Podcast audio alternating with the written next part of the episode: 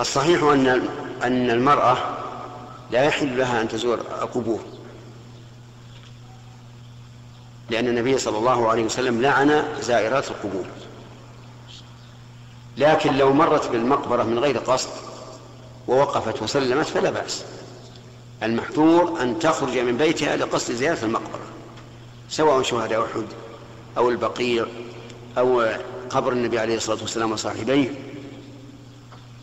ومن العلماء من استثنى قبر النبي صلى الله عليه وسلم وصاحبيه وقال إن هذه القبور الآن محجورة بمعنى أن عليها آه، جدرا. فالواقف من خارج القبة لا, يكون زائرا للقبر. زده يا